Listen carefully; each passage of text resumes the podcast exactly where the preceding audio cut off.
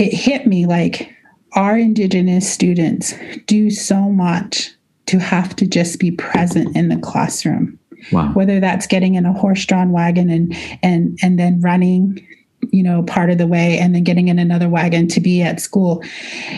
It hasn't changed, you know, mm. since then.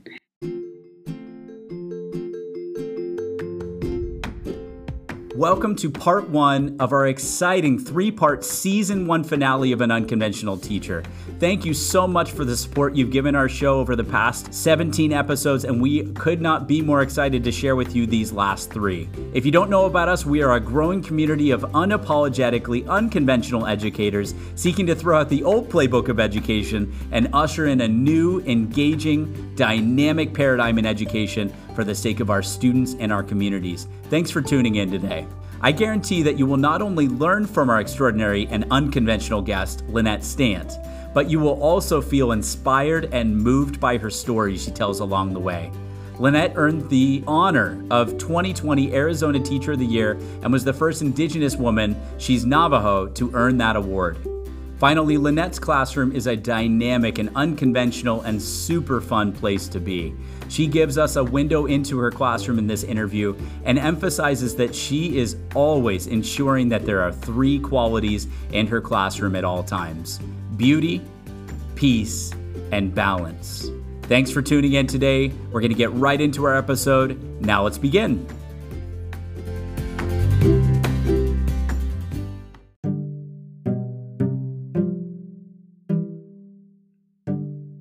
Okay, folks, welcome back to another episode of An Unconventional Teacher. You have to stick around for this episode, folks. We have an amazing opportunity to learn from an all star unconventional educator, Lynette Stant. Um, she is the 2020 Arizona Teacher of the Year and the first Indigenous woman to earn that extraordinary honor. We are so excited to have you here, Lynette. I'm going to tell our listeners a few things about you that I learned as I've been doing research about you and snooping around the internet, um, and, and, really becoming one of your one of your biggest fans. Um, right now, you have over 30 students. 38 is, is, is what I, I, I read um, that lovingly call you Mrs. Stant. Um, you are a Navajo, uh, and you believe that your primary role, or one of your primary roles, is that your students have a mirror in you, that they see um, their culture, that they see something reflected in, in them, uh, in you, and that's a beautiful thing. Um, you teach in the Salt River Elementary, uh, and that's in Salt River, uh, Pima Maricopa Indian community.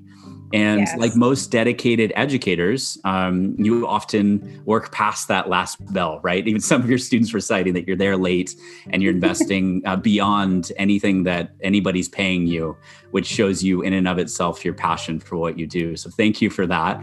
Um, Thank and you. Yeah, beyond that, you're constantly learning from your students and you're constantly learning about how you can give a platform for uh, Indigenous educators and young students, as well as students in rural situations, and give them the same equitable education that others are uh, receiving in maybe a private school setting or, or a more, more affluent setting. So thank you for all that work. Thank you for being here. And I'm going to send it over to you. Is there anything that I missed in our introduction? Introduction. And can you also let us know why you teach? What what inspires you to teach? Absolutely. Thank you, John, for having me today. I am so honored to be here. Um, my name is Lynette Stant. Um, I used to be Lynette Charlie many uh, only three years ago, okay. and so I'm newly married. Uh, I'm going to introduce myself in my native language, and um, I'll talk a little bit about my introduction when I'm done. Lynette stant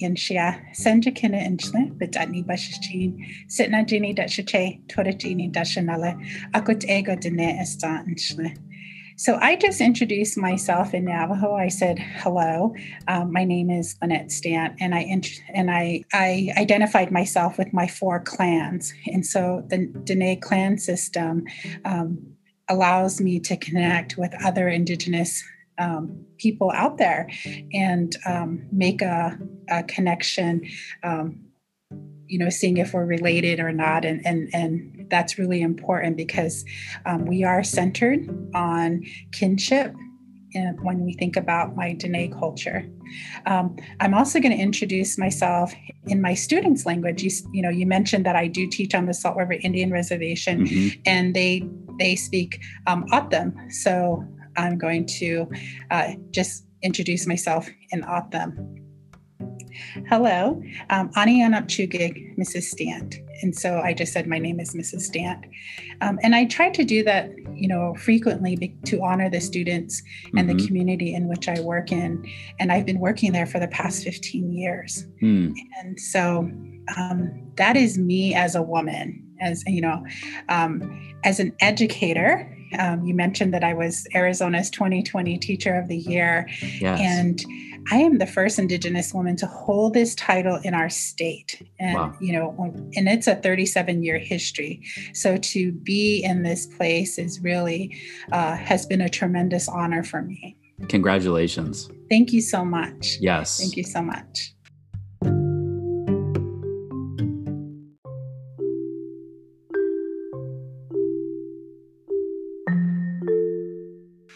Um, when you invited me here, I was really intrigued with the the title, unconventional.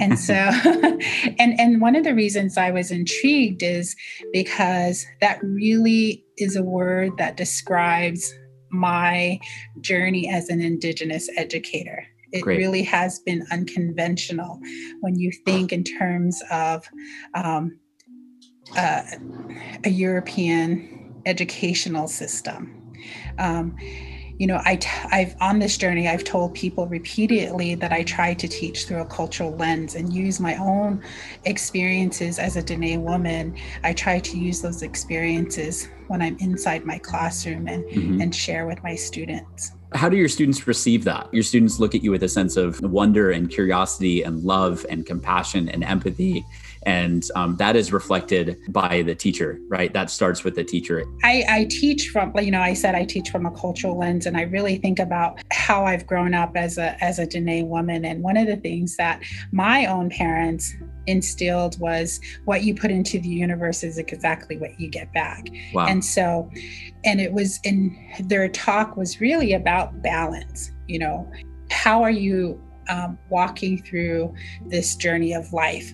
In balance you know and and staying in harmony and so as an educator I call it my I call it my Hózhó model. And uh-huh. basically Hózhó means beauty, it means balance, it means peace. And so I really when I enter my classroom, I really think about those words and you know whether it's from a social or emotional setting or whether it's from an environmental perspective mm-hmm. how am i ensuring that there's beauty in my classroom and peace in my classroom mm-hmm. and balance in my classroom because you know working in an indigenous community i really have to take into respect where my students are coming from mm-hmm. and what and and and when you talked about a mirror, they are my mirror. The students mirror back to me what I was as a student okay. and the community in which I grew up in. And so we're not any different. Hmm. You know, I grew up in northern Arizona, they're here in southern Arizona, but the idea of family is is really similar and the idea of community is really similar. So I try to take that and use those ideas um, within my classroom. Right. That's fantastic. So let's talk a little bit more about that if you don't mind. Absolutely. I think in order to understand the way in which I teach, we have to go back several years and, and talk about the evolution of my teaching. And it really was built upon the foundation of um, me as as an indigenous child uh-huh. and what it took to be in school and so I'm going to take, I'm going to tell you a little story, quick story Great. about my father. My father went to, um, was raised, his educational journey started when he was um, about 10 years old and he went to boarding school. Mm-hmm. And so, in order for my dad to physically be at school, he had his parents had to um, load him in the horse wagon and they would drive um, on in in wagon about um, six six miles and then my wow. dad and his brother would get out of the wagon and they would run the rest of the way to the trading post oh my gosh where they would wait for the school wagon to come get them and then they would ride to um, school. And my dad said that they were there the entire year. They didn't get to go home. And um, my grandmother and uh, my my paternal grandmother um, would prepare for them um, by weaving rugs. She was a weaver, and wow. she would weave. Um, and her specialty was saddle blankets. So she mm. would read weave saddle blankets, and she would take them to the trading post and sell them. And the money she would get from the rug, she would give each of her sons a quarter, and they would that would have to last them the entire school year. The whole school year. The whole school year. Wow. And so when my dad was telling me this, when I was um, a college student, you know, we were standing on top of a mesa looking over the area. He was showing me where he was born because he was born in a hogan. That hogan's no longer there, but he was showing me the landscape in which he was born and and how he was raised as a young child herding sheep. It hit me like our indigenous students do so much to have to just be present in the classroom.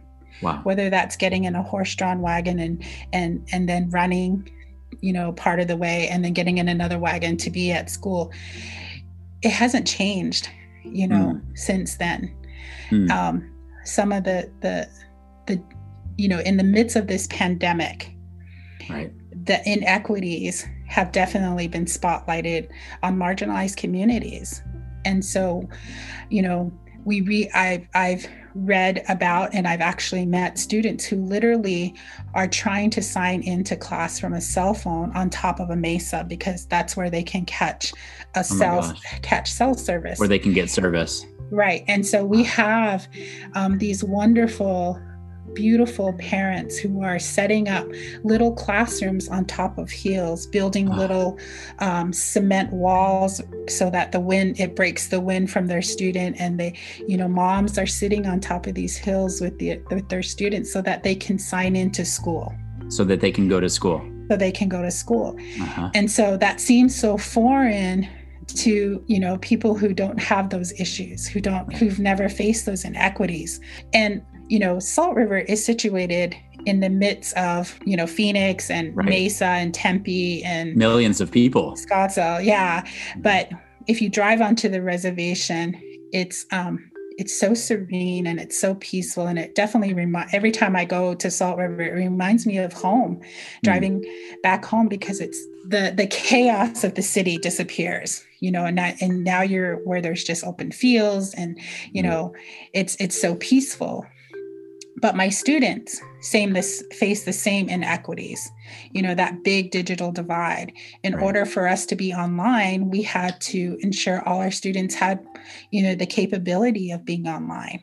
and mm-hmm. that took some planning and that took some time and effort from you know and big coordination between a lot of people sure and so you know we had to make sure they had the the technology as well as the ability at home wi-fi and hotspots and you know all of that in order to get even to where we are today just to be at school just to be at school yeah. and so as an educator being unconventional meant i had to meet parents where they are mm-hmm. i had to reevaluate what my expectations were as a teacher. And it really pushed that idea of social emotional learning to the forefront because not only were my students having to um, worry about how they were going to get into school but they were also dealing with the issues at home trying to you know a lot of them had members who did get covid and mm. it is it is not a secret that covid has ravished indigenous nations across our country mm. because the infrastructure wasn't even established for good health care at that time in the know, first place. In the first place exactly. Yeah. oh my gosh.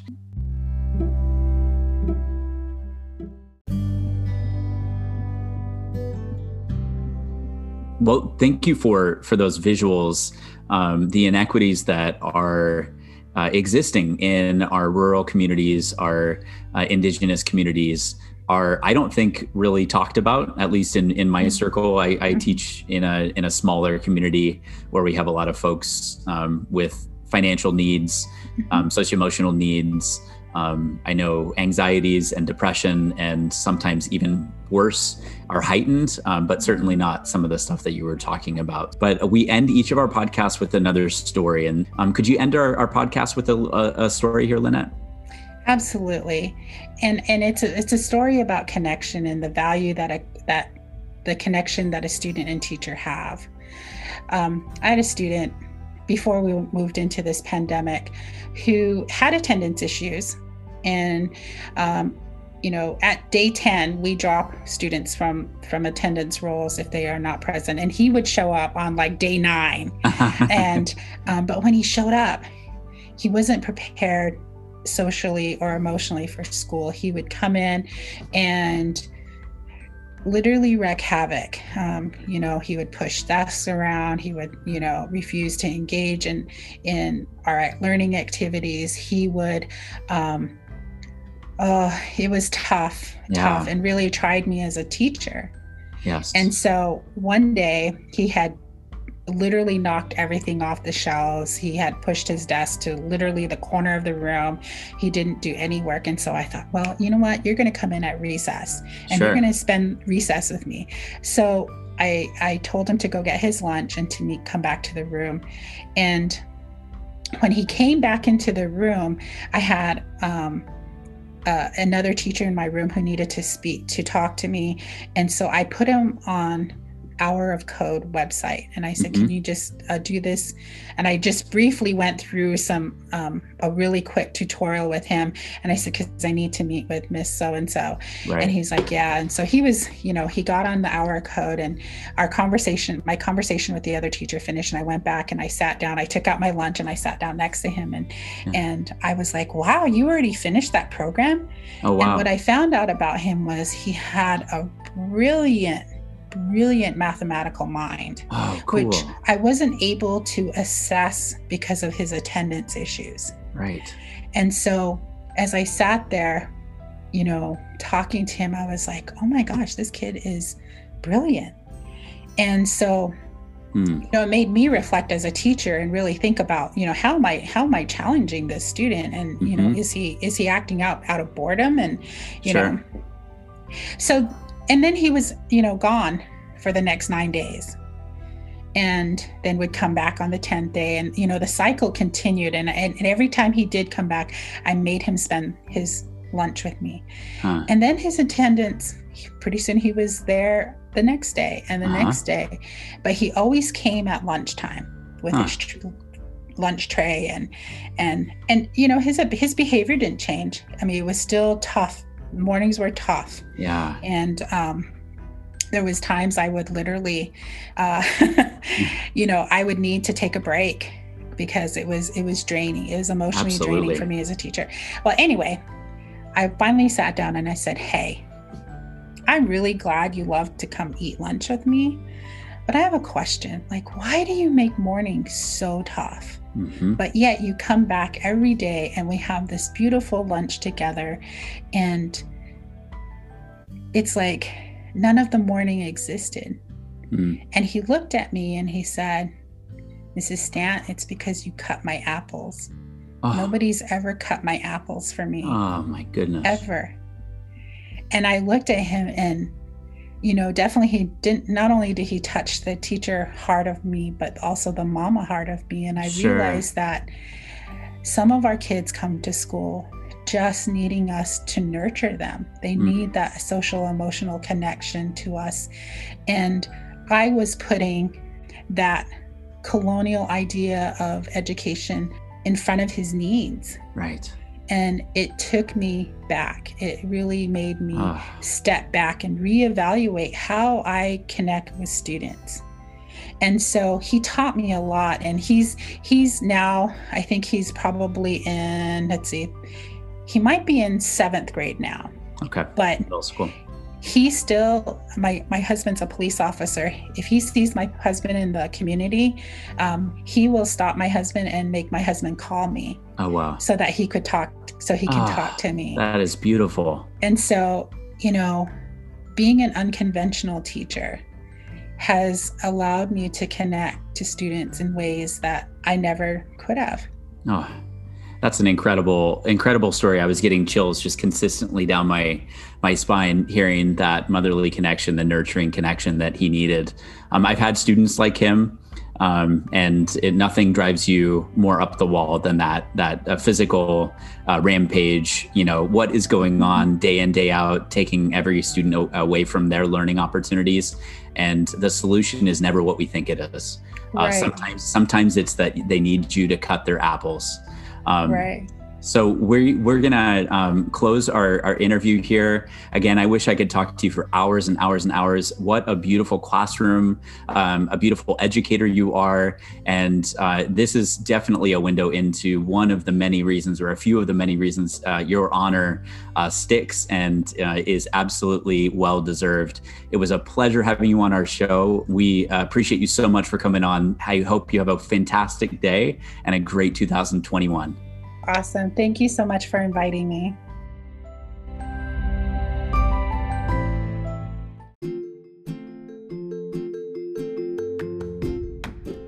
Thank you so much for listening to this episode of An Unconventional Teacher. We hope you enjoyed listening as much as we enjoyed producing it. This is a project to pay it forward to the teachers and educators out there seeking something different. If you are or have someone in your world that is an unconventional teacher, please send their name to an unconventional teacher at gmail.com and we can work to get them on this show. Also, please join us on Instagram and Twitter at an unconventional teacher and be a part of our growing movement to embrace the different. As I tell each and every one of my classes I teach at the end of our time together, vive como si fuera su último día. Live like it were your last day. Have a great day, and we'll see you next time.